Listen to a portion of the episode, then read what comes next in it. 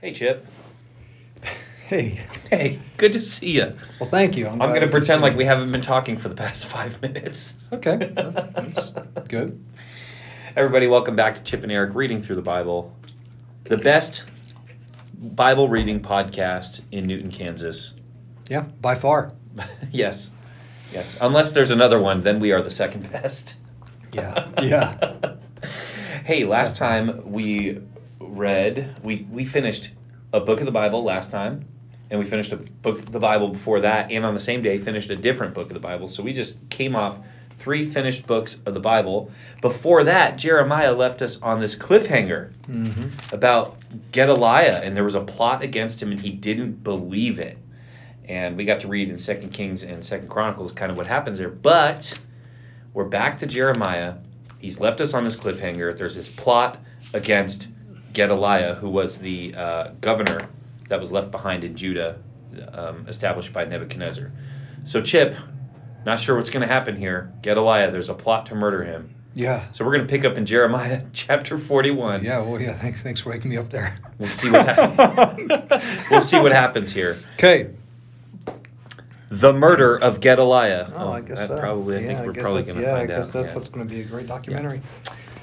But in mid autumn of that year, Ishmael, son of Nethaniah and grandson of Elishama, who was a member of the royal family and had been one of the king's high officials, went to Mizpah with ten men to meet Gedaliah.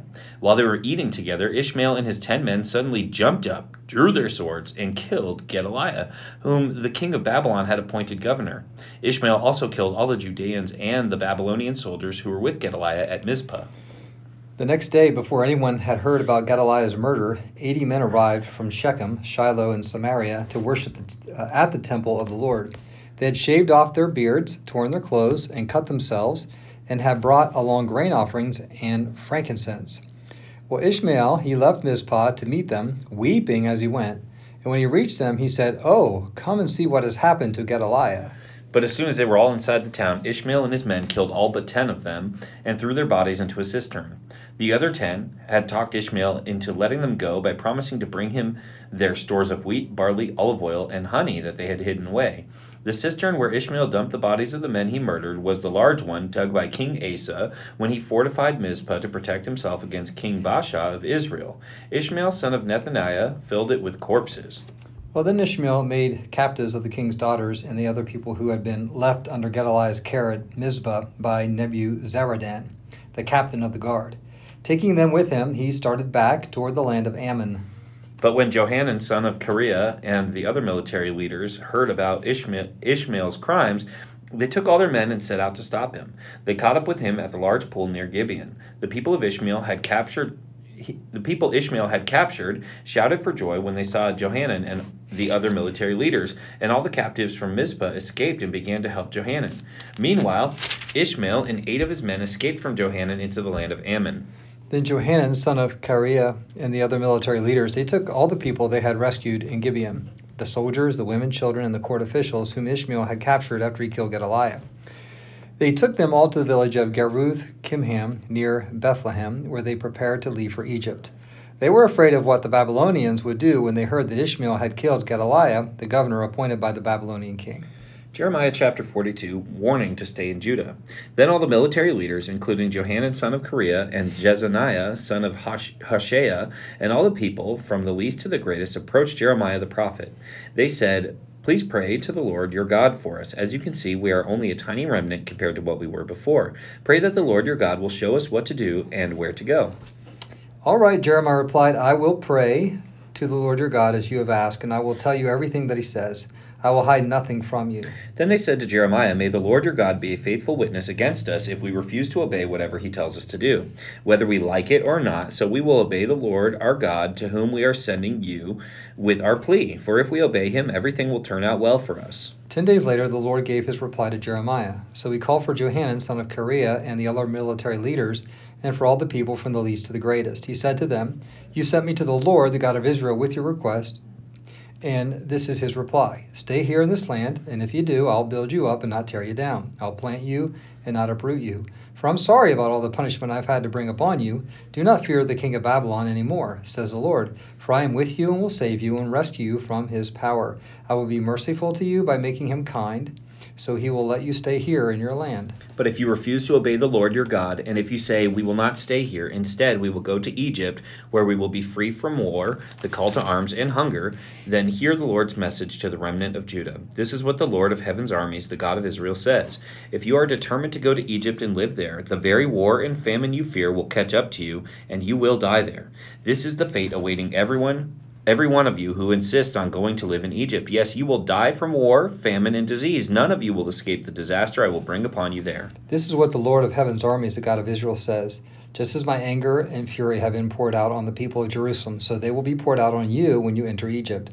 You will be an object of damnation, horror, cursing, and mockery, and you'll never see your homeland again. Listen, you remnant of Judah, the Lord has told you, do not go to Egypt. Don't forget this warning I have given you today, for you were not being honest when you sent me to pray to the Lord your God for you. You said, Just tell us what the Lord your God says, and we will do it. And today I have told you exactly what he said, but you will not obey the Lord your God any better now than you have in the past. So you can be sure that you will die from war, famine, and disease in Egypt, where you insist on going. Jeremiah chapter 43 Jeremiah taken to Egypt. When Jeremiah had finished giving this message from the Lord their God to all the people, Azariah son of Hoshea, and Johanan, son of Kareah, and all the other proud men said to Jeremiah, You lie. The Lord our God hasn't forbidden us to go to Egypt. Baruch, son of Neriah, has convinced you to say this, because he wants us to stay here and be killed by the Babylonians or be carried off into exile. So Johanan and the other military leaders and all the people refused to obey the Lord's command to stay in Judah. Johanan and uh, and the other leaders took with them all the people who had returned from the nearby countries to which they had fled. In the crowd were men, women, and children, the king's daughters, and all those whom Nebuzaradan, the captain of the guard, had left with Gedaliah. The prophet Jeremiah and Baruch were also included. The people refused to obey the voice of the Lord and went to Egypt, going as far as the city of Tahpanhes. Then at Tahpanhes, the Lord gave another message to Jeremiah. He said, While the people of Judah are watching, take some large rocks and bury them under the pavement stones at the entrance of Pharaoh's palace here in Tahpanhes. And say to the people of Judah, This is what the Lord of heaven's armies, the God of Israel, says I will certainly bring my servant Nebuchadnezzar, king of Babylon, here to Egypt. I will set his throne over these stones that I have hidden. He will spread his royal canopy over them. And when he comes, he will destroy the land of Egypt. He will bring death to those destined for death, captivity to those destined for captivity, and war to those destined to war. He will set fire to the temples of Egypt's gods. He will burn the temples and carry the idols away as plunder. He will pick clean the land of Egypt as a shepherd picks fleas from his cloak, and he himself will leave unharmed. He will break down the sacred pillars standing in the temple of the sun in Egypt, and he will burn down the temples of Egypt's gods. Judgment for idolatry.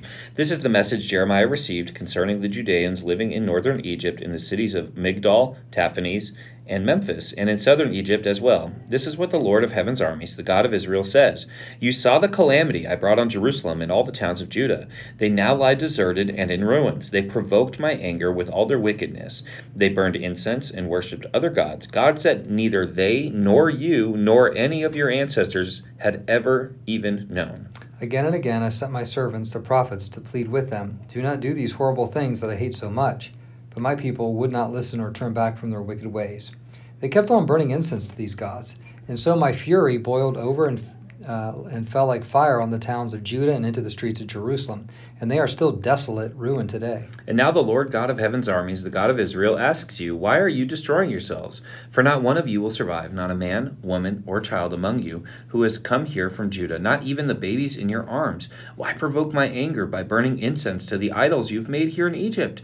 You'll only destroy yourselves and make yourselves an object of cursing and mockery for all the nations of the earth. Have you forgotten the sins of your ancestors, the sins of the kings and queens of Judah, and the sins you and your wives committed in Judah and Jerusalem? To this very hour, you've shown no remorse or reverence. No one has chosen to follow my word and the decrees I gave you and your ancestors before you. Therefore, this is what the Lord of heaven's armies, the God of Israel, says I am determined to destroy every one of you.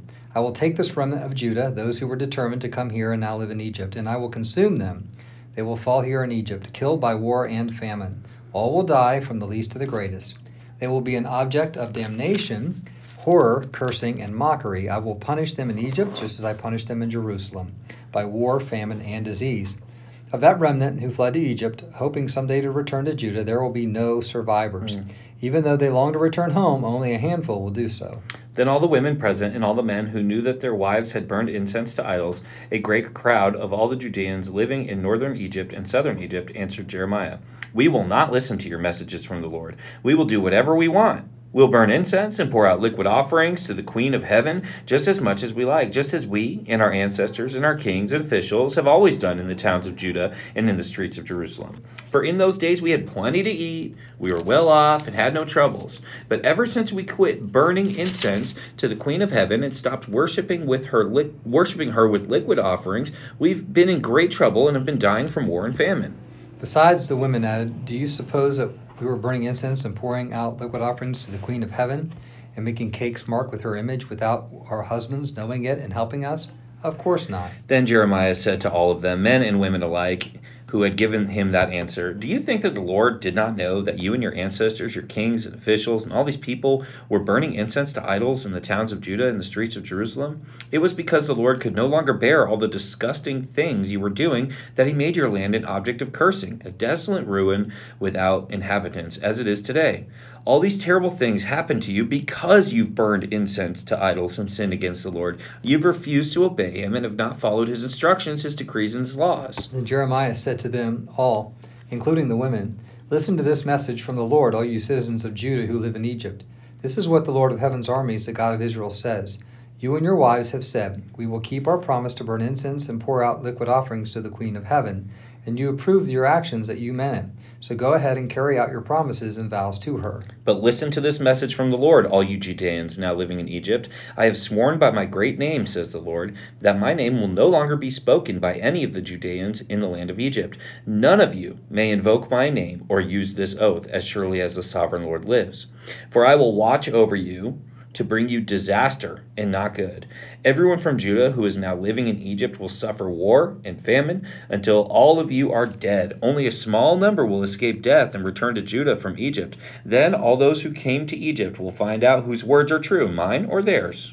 And this is the proof I give you, says the Lord, that I have all that all I have threatened will happen to you and that I will punish you here. This is what the Lord says I will turn Pharaoh Hophra, king of Egypt, over to the enemies who want to kill him, just as I turned King Zedekiah of Judah over to King Nebuchadnezzar of Babylon. A message for Baruch. Jeremiah chapter 45. The prophet Jeremiah gave a message to Baruch, son of Neriah, in the fourth year of the reign of Jehoiakim, son of Josiah, after Baruch had written down everything Jeremiah had dictated to him. He said, This is what the Lord, the God of Israel, says to you, Baruch. You have said, I am overwhelmed with trouble. Trouble, haven't I had enough pain already? And now the Lord has added more. I am worn out from sighing and can find no rest. Baruch, this is what the Lord says I will destroy this nation that I built, I will uproot what I planted. Are you seeking great things for yourself? Don't do it. I will bring great disaster upon all these people, but I will give you your life as a reward wherever you go. I, the Lord, have spoken. Okay, and that's our reading today. Yeah. Good stuff. Yeah, very good. So we answer those two questions, Chip. We say, so what? And I saw you circle one that I was thinking about. yeah, if I can find it. Yeah. And we say, where's Jesus? Yeah. So why don't you lead us off there? So what? So what? So um, so what today? The people um, they came to Jeremiah and they asked him to pray, you know, to to God on their behalf. Mm-hmm. You know, basically asking for help. And so what Jeremiah did on their behalf, I mean, they could have done it, um, but what he did on their behalf is he interceded for them. And so think how that plays out today is that I love, I just love intercessory prayer. Uh, I think it's praying to God on behalf of someone else.